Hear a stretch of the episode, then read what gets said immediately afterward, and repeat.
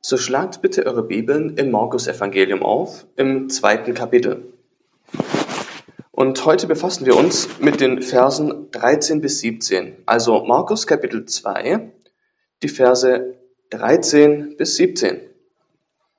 Und ich möchte euch noch einmal daran erinnern, dass Markus ein Evangeliumsschreiber ist, der zu den synoptischen Evangelien gehört. Und das, was Markus eben dort niedergeschrieben hat, stimmt sehr mit dem überein, was auch im Lukas- und Matthäus-Evangelium ist. Das, was eine etwas alternative Perspektive bietet, ist das von Johannes.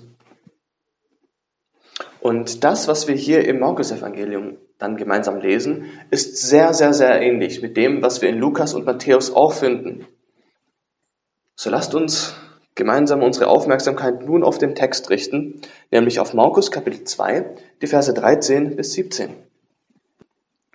Er, das ist Jesus, ging hierauf wieder hinaus an den See, und die ganze Volksmenge kam zu ihm und er lehrte sie. Im Vorübergehen sah er den Levi, den Sohn des Alpheus, an der Zollstätte sitzen und sagte zu ihm, Folge mir nach. Da stand er auf und folgte ihm nach. Nun begab es sich, als Jesus in Levis Hause zu Tische saß, dass viele Zöllner und Sünder mit Jesus und seinen Jüngern am Mahl teilnahmen, denn es waren viele, die ihm nachfolgten. Als nun die Schriftgelehrten, die zu den Pharisäern gehörten, ihn mit den Zöllnern und Sündern zusammen essen sahen, sagten sie zu seinen Jüngern, wie ist's nur möglich, dass er mit den Zöllnern und Sündern isst und trinkt? Als Jesus das hörte, sagte er zu ihnen, die Gesunden haben keinen Arzt nötig, wohl aber die Kranken. Ich bin nicht gekommen, Gerechte zu berufen, sondern Sünder. Das ist die Lesung des Wortes. So lasst uns gemeinsam beten.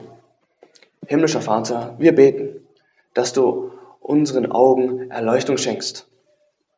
Dass, o oh Herr, wir all die Herrlichkeiten Jesu Christi in dieser Schrift erblicken. Dass du dieser Lesung und dieser Verkündigung große Macht beilegst. Dass, o oh Herr, du uns hilfst, dein Wort in Empfang zu nehmen mit Freude. Dass wir es aufnehmen zur Überführung, zur Zurechtweisung.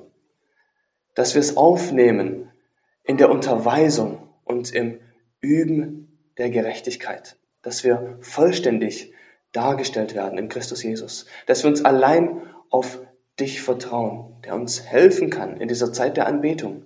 Wir bitten das in Jesu Namen. Amen. Wie wir nun im Markus-Evangelium wieder sind, im zweiten Kapitel, da waren wir letzte Woche in der Passage, als Jesus einem lahmen Mann geheilt und auch die Sünden vergeben hat. Ihr könnt euch auch daran erinnern, als dieser Mann dann von Jesus in Empfang genommen wurde, dass um ihn herum auch die Schriftgelehrten und Pharisäer waren.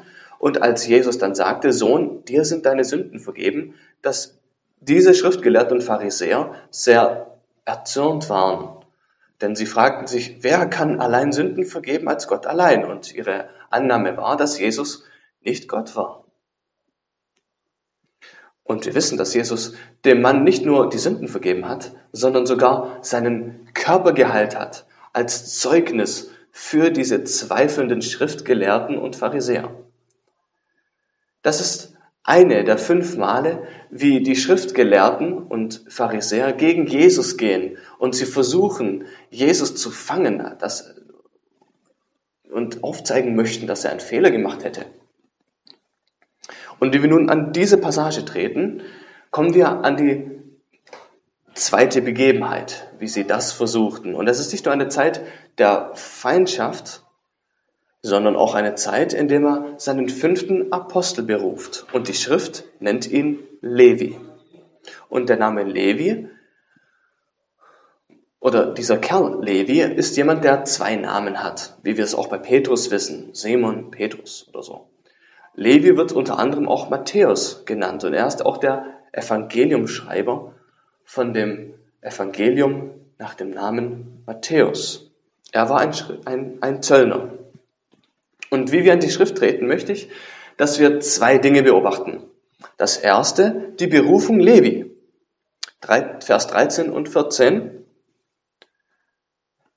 Und das zweite ist dann der zweite Fehler, der falsche Trugschluss der Schriftgelehrten.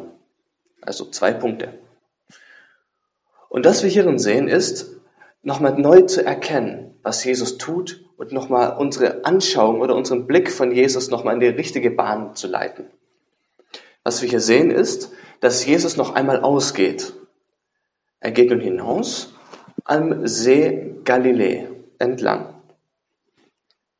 Wir wissen, dass er dort entlang geht und dort die ersten vier Apostel beruft hat, nämlich Simon, der dann Petrus genannt wird, Andreas, dann haben wir Jakobus und Johannes, die Donnersöhne. Das sind alles Fischer. Er hat sie berufen, um sie irgendwann auch als Apostel auszusenden, um seine Gemeinde zu bauen. Nun wandert Jesus nicht nur entlang des See Galiläas, sondern er kommt auch zu der Stadt Kapernaum. Zu diesem Zeitpunkt scheint das ganz normal zu sein. Er ist ein sehr beliebter Lehrer und auch wenn er zurückkommt äh, in die Stadt, wo er schon zuvor gewesen ist, dann würden die Leute alle zu ihm strömen, dass es nicht einmal mehr Platz gab in den Häusern. Doch hier sehen wir ihn, wie er am Ufer steht, am See. Und hier läuft er entlang. Also während dem Laufen wird er die Leute belehren. Das ist früher öfters gewesen, dass sie laufende Lehrer waren. Das heißt, sie würden wohin wandern, hinlaufen und würden die Leute unterweisen und lehren, wie sie mit ihm gemeinsam diesen Weg entlang gehen. Nun, in Vers 13 sehen wir dann, wie der Kontext von dem Evangeliumschreiber für uns nochmal aufgemalt wird. Er möchte euch quasi in den Sitz der Zuhörer bringen. Er möchte euch zeigen, was hier genau abgeht in der Schrift. Anstatt einfach nur direkt rein zu, äh, hier reinzuspringen, so möchte er quasi noch etwas bisschen mehr, das bisschen mehr aus, ein bisschen mehr vertiefen, dass unsere, unsere, unsere Köpfe, die hier in einem Abstand von 2000 Jahren hier leben und eine ganz andere Vorstellungen und Gedanken haben, da nochmal richtig schön in, in, in diesen Kontext hineinzubringen. Nun, uns wird gesagt, dass Levi an einem besonderen Ort ist, nämlich in, an dem Ort, wo die Zöllner sind, an einer Zollstätte. Und immer da, wenn es eine Straße gibt, die sehr, wo, wo viel Austausch ist oder wo viel gereist wird, wo auch dann auch viel Handel getrieben wird, dann ist dort auch eine Zollstätte. Das was wir hier in Deutschland zum Beispiel haben, ist, wir zahlen ganz normal unsere Steuern. Unsere Steuern sind dann auch dazu da, damit eben auch letztendlich die Straßen und Wege und alles auch im Stand gehalten werden und gebaut werden. Dazu werden die Steuern auch zum Teil benutzt. Und das war eben auch zum Teil früher auch so. Und hier haben wir dann hier diesen Levi, er sitzt an der Zollstätte, sieht, wie die Leute, die Handel treiben möchten, durch die, an, an dieser Straße vorbeigehen und möchte eben dann seinen Zoll eintreiben.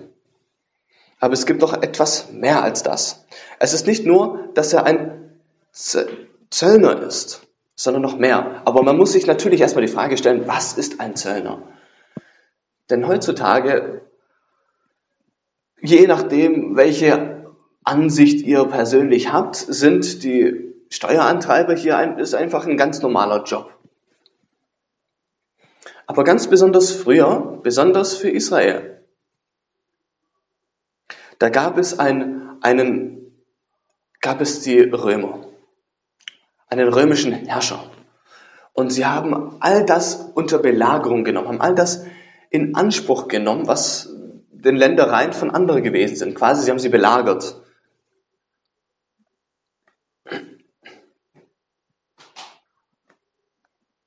Es war eines der, der größten, ähm, größten Königreiche der Welt.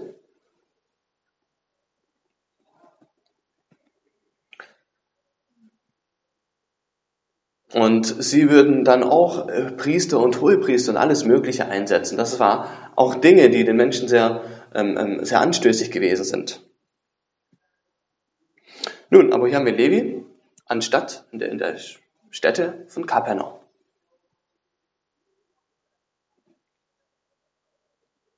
Früher war man in der Lage zu sagen, okay, ähm, wenn man dann fragen würde, hey, wo ist denn der Levi? Und dann würde man sagen, ja, der Sohn von Alphaeus. Und dann wäre man in der Lage, das einzugrenzen und zu sagen, ah, okay, man meint, man meint genau diesen Levi. Man weiß genau, von wem man spricht.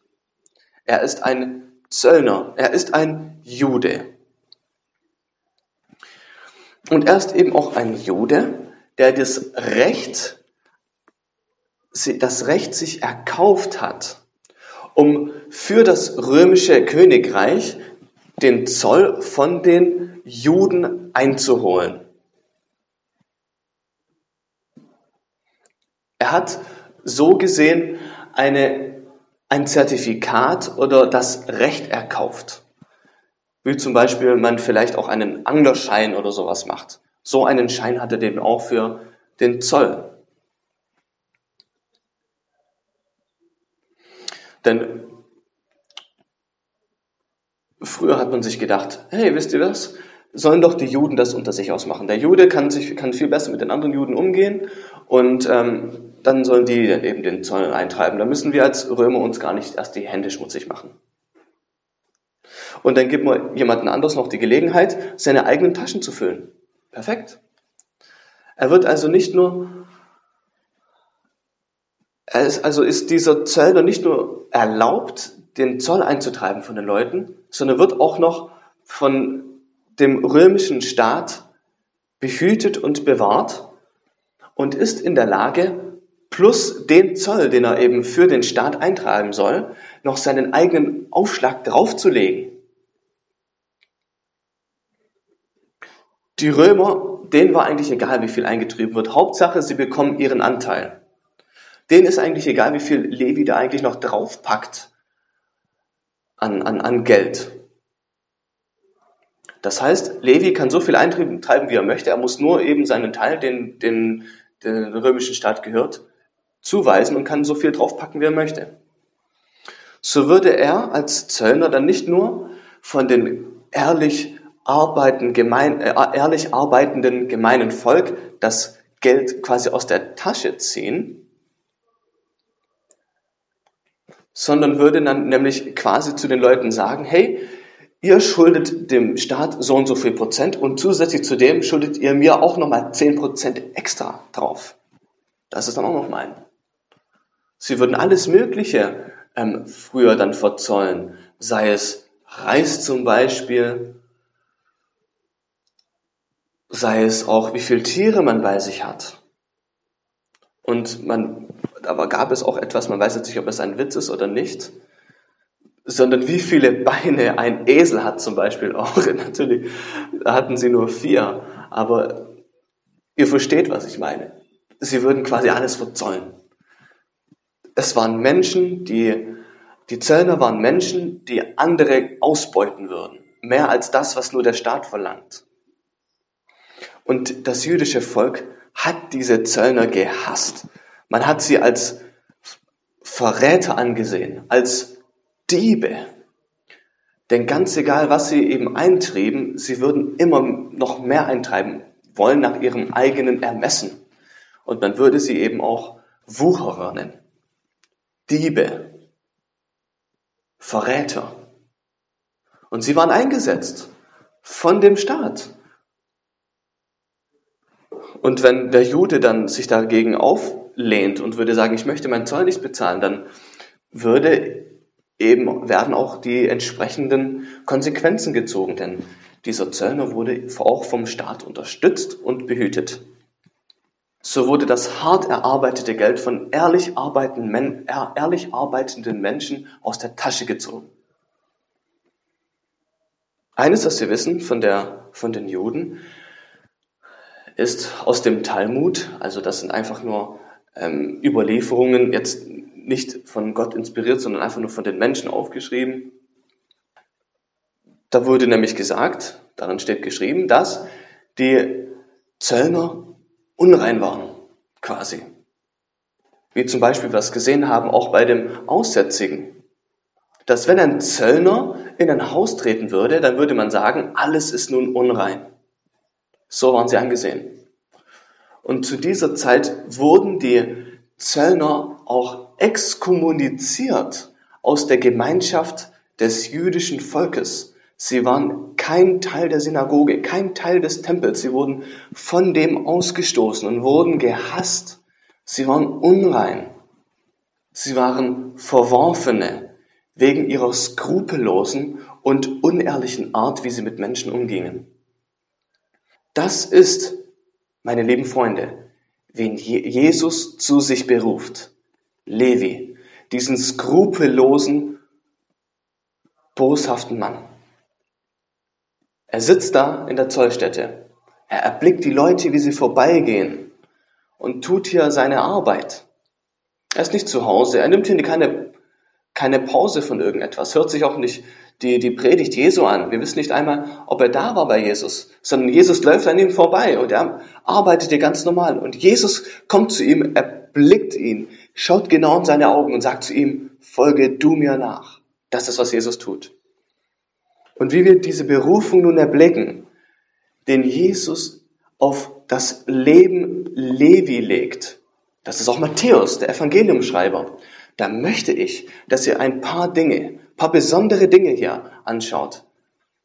Und vielleicht könnt ihr das auch auf eine gewisse Weise für, für euer Leben auch, auch die Parallele ziehen. Ich denke nicht, dass ihr irgendein Zoll, jemand ein Zolleintreiber hier bei uns ist. Aber es sind drei Dinge, die ich euch zeigen möchte. Erstens, die Berufung Levi war plötzlich. Wir sehen in Vers 13, dass Jesus am See entlang ging, sieht den, den Levi, den Sohn des Alpheus, und sagt zu ihm, folge du mir nach. Die einzige Worte, die Levi von Jesus hörte, waren bis jetzt, soweit wir wissen, folge mir nach. Wir haben keinen Plan, ob Levi jemals den Predigtdienst Jesus zuhörte oder dabei gewesen ist. Wir haben keine Idee, ob Levi überhaupt weiß, wer Jesus ist. Aber Jesus kommt zu ihm und plötzlich beruft er ihn und sagt, er soll ihm nachfolgen. Aber wieso stresse ich das jetzt so? Wieso sage ich das jetzt? Aus dem Grund, dass Jesus nicht gewartet hat, bis Jesus nun in der Gegend sei oder einfach mal vorbeiläuft an ihm. Er hat nicht gewartet, bis er überzeugt ist oder überführt ist, sondern er ging zu diesem Sünder und hat ihn berufen, sein eigen zu sein. Ein souveräner Akt, eine souveräne Handlung, eine plötzliche Handlung. Und zweitens war seine Berufung auch ganz persönlich. Ihr seht, Jesus steht hier nicht auf einem Berg mit seinen Armen ausgestreckt und ruft die Leute vor seinen Altar. Klar, Jesus hat Leute, die ihm nachfolgen, die ihm nachgehen und sie folgen auch immer noch weiter. Aber wir wissen nun nicht, ob Jesus, aber wir wissen, dass Jesus hier zu diesem Zöllner geht, Levi, stellt sich vor ihn, blickt ihn in die Augen und sagt zu ihm, folge du mir nach. Das ist nichts Allgemeines, das ist etwas Persönliches. Ein Verlangen auf dem Herzen Jesu, um das Leben und die Seele von Levi zu ernten. Ein persönlicher Ruf, eine wunderbare Sache. Levi, so, er ist mitten im Rampenlicht, mitten im Rampenlicht der Aufmerksamkeit Jesu. Und Levi nahm diesen Ruf auf und war nie mehr, nie mehr derselbe. Die Berufung von Jesus dem Levi gegenüber war auch mächtig. Die Reaktion darauf, auf seinen Ruf, also auf den Ruf Jesu auf Levi war, dass er aufstand es ist so, als äh, man kann es sich so vorstellen, wie Jesus sagt, folge du mir nach. Und er steht auf und sagt, ja, Sir. Wir haben dann eben nochmal die, die, die andere Begebenheit, oder beziehungsweise wir haben die, die, die gleiche Begebenheit nochmal aufgeschrieben im Matthäus-Evangelium, er selbst, also Levi selbst, und auch Lukas. Und in Matthäus steht ziemlich das Gleiche drin. Aber im Lukas-Evangelium lesen wir, dass er nicht nur aufstand und Jesus nachfolgte, sondern zusätzlich, dass er alles andere hinter sich lasste, hinter sich ließ.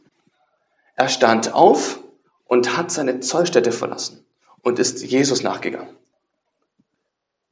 Wir haben schon über die Berufung der anderen Jünger gesprochen, die auch Apostel seien, zum Beispiel der Simon, der Andreas, der Johannes und Jakobus. Sie haben ihre Helfer, die Tagelöhner, ihre Familien verlassen und sind Jesus nachgegangen. Und das Gleiche passiert hier auch. Und ich möchte, dass ihr nochmal eure Köpfe darum spannt oder beziehungsweise nochmal das vor Augen führt, dass dieser Levi jemand war, der den Zoll eintrieb. Er war ein Mann, der das Recht hatte, skrupellos das Geld einzutreiben und keiner hat ihn kontrolliert. Er, alles, was er machen musste, ist einfach nur Rom seinen Anteil zu geben und den Rest konnte er sich einfach in die Tasche stecken. Doch hier, mit der Berufung Christi, läuft er und kehrt all diesen Dingen den Rücken. All seine Verantwortungen, die er dem römischen Reich gegenüber hat. Stellt euch mal vor, wie wär's, wenn ihr einfach nicht mal am nächsten Tag äh, in die Arbeit gehen würde? Was würde passieren, wenn ihr einfach mal morgen einfach nicht in die Arbeit geht, ihr würdet keine E-Mail schreiben, keinen Brief schreiben, nicht anrufen, einfach sagen, ich komme einfach nicht. Natürlich, ihr würdet gefeuert werden, ganz klar. Vielleicht passiert sogar noch etwas mehr für einige unter uns, die ähm, ein Teil der Militär sind. Vielleicht werdet ihr auch noch angeklagt. Aber das ist, was Levi hier tut. Er gibt, das ist, was Levi tut, indem er sich Jesus hingibt und sein altes Leben hinter sich lässt. Er folgt Jesus nach. Das ist, was er hier tut. Er geht nicht zurück. Er geht nicht zurück für einen Tag, für eine Woche, sondern er sagt auch nicht, ey, Jesus, einen Moment, ich muss erstmal darauf warten, bis ich eine Nachfolge habe für mich. Und dann werde ich dir nachfolgen. Aber ich brauche noch circa zwei Wochen. Ich muss echt unbedingt zuerst noch hier mit den Römern sprechen und du weißt doch, wie das ist die, die haben hier auch äh, viele, viele Leute, die dafür zuständig sind oder die für mich zuständig sind, die werden mir danach gehen. Es gibt hier eine Garrison oder sowas, die mir danach gehen wird. Das ist auch ziemlich gefährlich. Sondern nein, er gibt sein Leben Jesus hin und folgt ihm nach. Manchmal liest man die Bibel und als Bibelleser, und vielleicht seid ihr so wie ich, und dann fragt ihr euch, wenn ihr so einen Text lest und denkt darüber nach, Wieso ist das so kurz gefasst? Zum Beispiel, man geht in den Laden und möchte einen Bestseller kaufen. Ganz klar, es gibt keinen besseren Bestseller als die Bibel, aber ähm, sagen wir mal, ihr geht in den Laden und kauft da sowas ein und ihr würdet dann eine Geschichte lesen und dann gibt es auch so eine kurze Begebenheit oder ein kurz, eine, ein, ein kurz gefasstes Ereignis, wie wir es hier haben, wird die Berufung Levi. Da werdet ihr bestimmt nicht, ähm, würdet ihr euch bestimmt nicht damit zufrieden geben. Hey, das ist doch viel zu kurz, würdet ihr denken. Aber hier schon. Denn bei Jesus ist es so, dass er autoritär, mächtig in sein Herz, in das Herz Levi hineinspricht. Das ist die wirksame Berufung. Das ist, wie er seine Hand auf das Herz und das Leben Levi legt und aus einem ganz normalen Leben heraus herausruft, aus dem Leben eines Zöllners, um ein Leben für Jesus zu leben, um die Gemeinde zu bauen, um den Herrn zu verherrlichen und auch viel Leid zu erdulden, um Jesu Christi willen. Es ist eine absolute und sofortige Berufung. Und eine Berufung, die ihn unter die Herrschaft Jesu Christi stellte. Ich frage euch, vielleicht habt ihr auch im Raum eine, eine ähnliche Begebenheit in eurem Leben gehabt. Vielleicht habt ihr eine plötzliche Bekehrung gehabt, vielleicht auch nicht so sehr. Ich kenne viele, viele aufrichtige, Christus liebende Leute in der Gemeinde, die sagen, ich kenne keinen Tag, an dem ich Christus nicht liebte. Aber es gibt manche, die sagen, ja, ich habe ein Leben gelebt, schwer in der Sünde und habe all das ausgelebt, was mein Herz begehrte und alles um mich herum hat sich nur um mich gedreht. Doch dann hörte ich den Ruf Jesu Christi, den Ruf, mich ihm hinzugeben und das Leben, das ich einst lebte, hinter mir zu lassen und im Glauben das neue Leben zu empfangen und ihm nachzugehen. Was für ein wunderbares Zeugnis ist das. Ich will euch sagen, ein anderer Mann, der ein ähnliches Bekenntnis hatte wie Levi, ein Mann namens Johannes Calvin, ein protestantischer Reformator. Und was ich so sehr liebe, ist, wenn Johannes über sich selbst spricht, dann ist es immer nur sehr kurz gefasst. Er ist sehr schüchtern quasi. Er versteckt sich hinter seinen, hinter seinen Schriften. Er wird, der ist definitiv keiner, der eine Autobiografie zusammenstellt.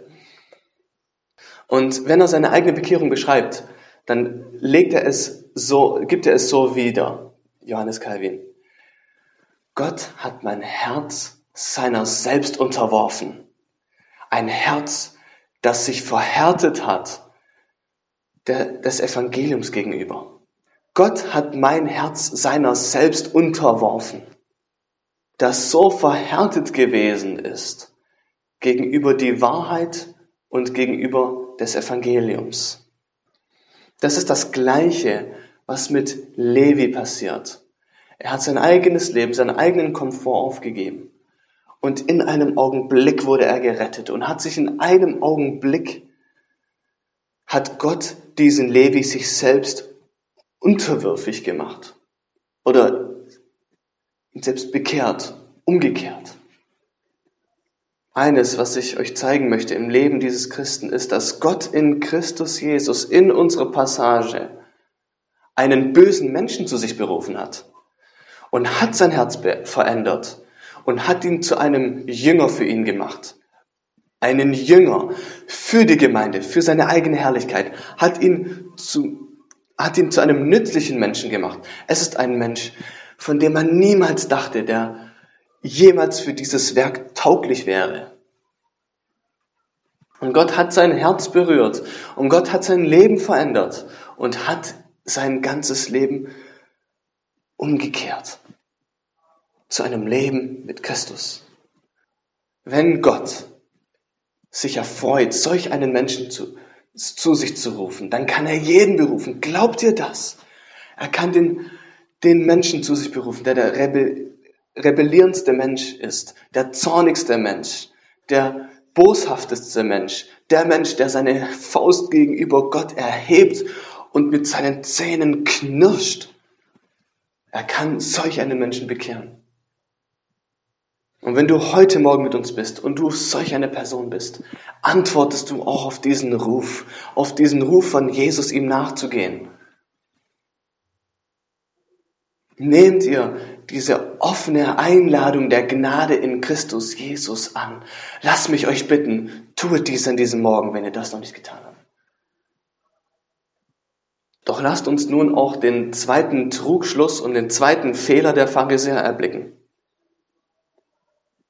Und wir lesen ab Vers 15. Nun begab es sich, als Jesus in Levis Hause zu Tische saß, dass viele Zöllner und Sünder mit Jesus und seinen Jüngern am Mahl teilnahmen.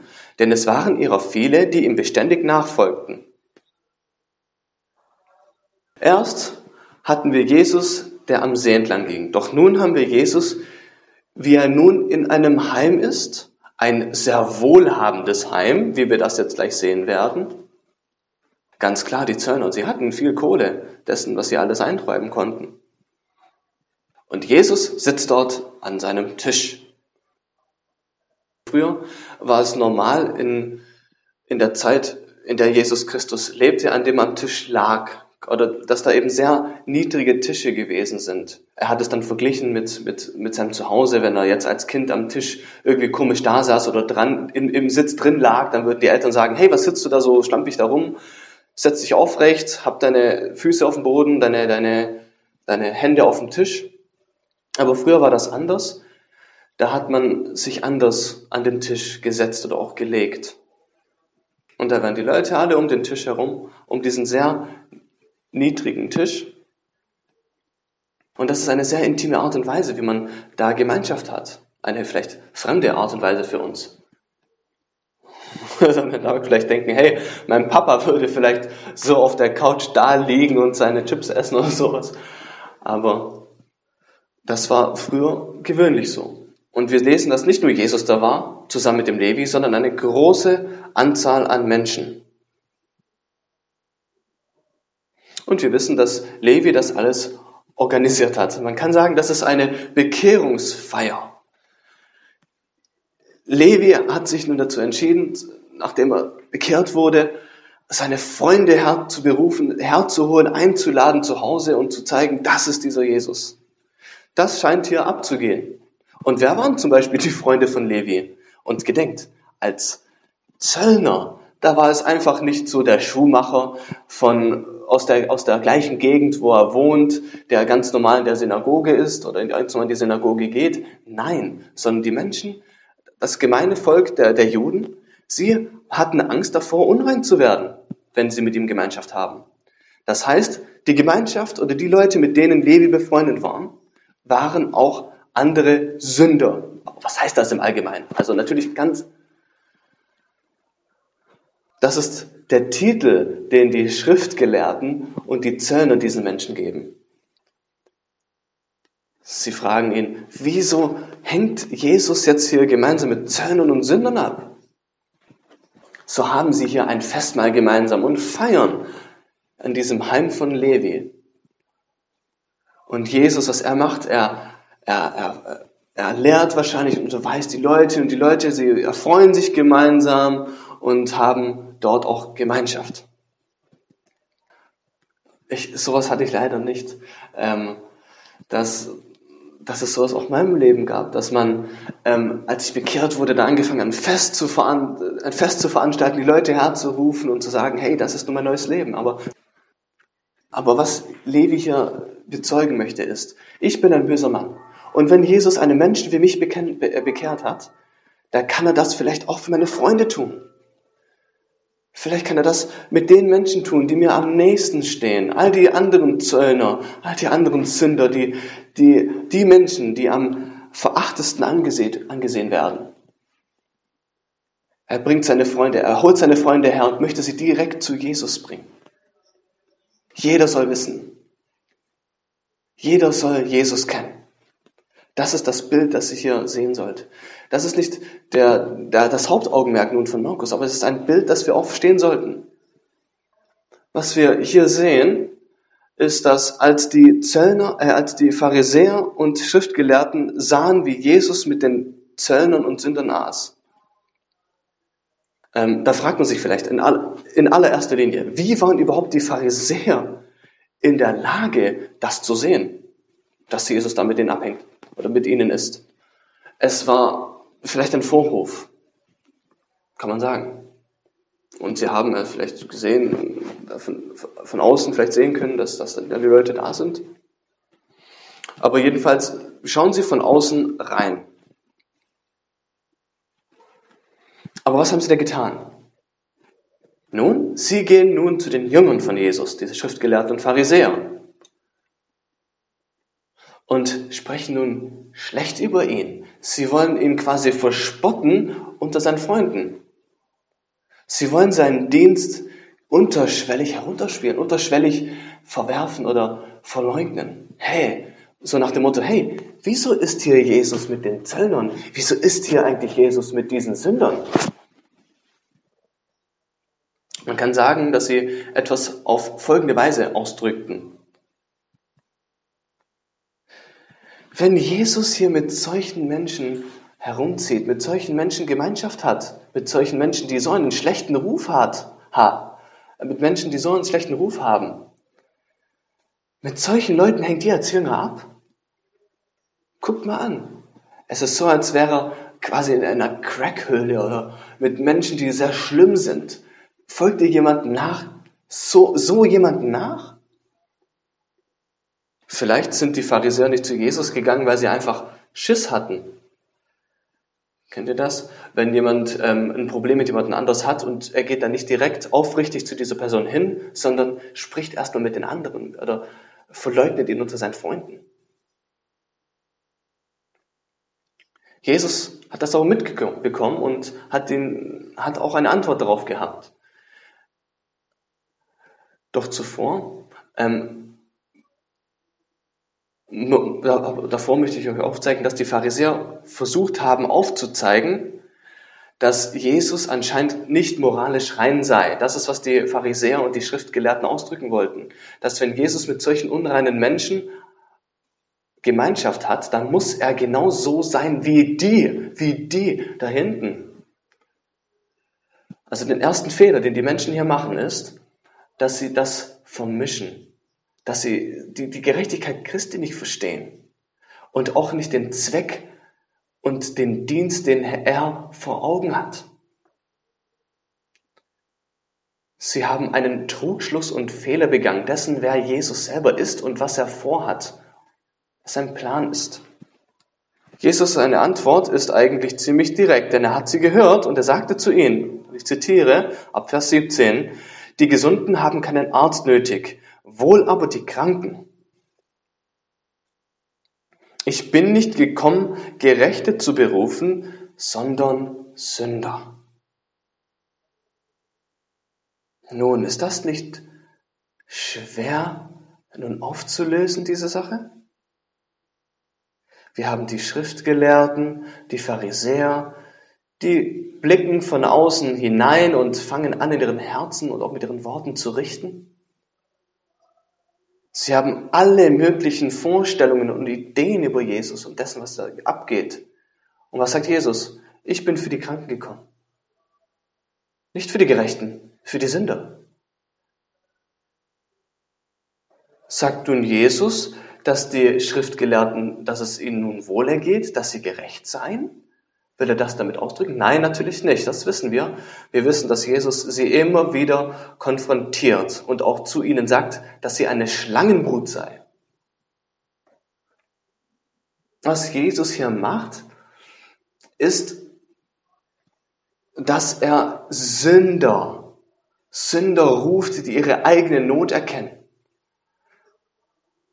Noch einmal der Kontext. Wir haben hier eine Bekehrungsparty, nicht ein ganz normales Dinner, sondern Levi hat seine Freunde zusammengebracht, damit sie die Barmherzigkeit und Gnade hören und annehmen, die Jesus anbietet. Und Jesus sagt, das sind die Menschen. Das sind Menschen, für die ich da bin. Solche Arten von Leute, für solche bin ich gekommen, wie Levi.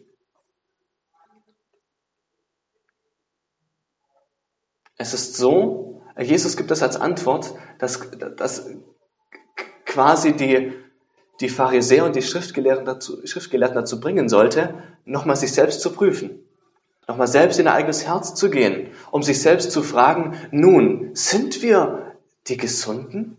Sind wir die ohne Sünde? Manche hätten bestimmt gesagt, hey, ich erfülle das Gesetz. Ich mache all das, was nötig ist. Ich gehe in den Tempel, ich zahle meinen Zehnten, ich gehe, bringe meine Opfer dar. Doch wenn sie ihre Herzen off, wirklich offen und ehrlich prüfen würden, dann würden sie sehen, dass sie auch eine Not haben. Und das Zweite, was sie auch nicht erkannten, ist, dass sie ihre Not für Jesus nicht erkannt haben. Nun, ihr mag vielleicht sagen, hey, ich kenne keinen Pharisäer und auch keinen Schriftgelehrten, der hier rumläuft in Stuttgart. Ich habe noch nie jemanden so getroffen. Ich habe auch noch nie eine Bekehrungsparty ähm, gehabt oder daran teilgenommen. Das ist mir absolut fremd. Aber lass mich dich fragen, hast du eine Not für Jesus? Oder habt ihr jemals, jemanden getroffen und als ihr das Evangelium mit ihnen geteilt habt, dass sie dann sagten, ach ja, weißt du was, das, was du da so erklärst, das ist vielleicht okay und gut für die, die sowas brauchen.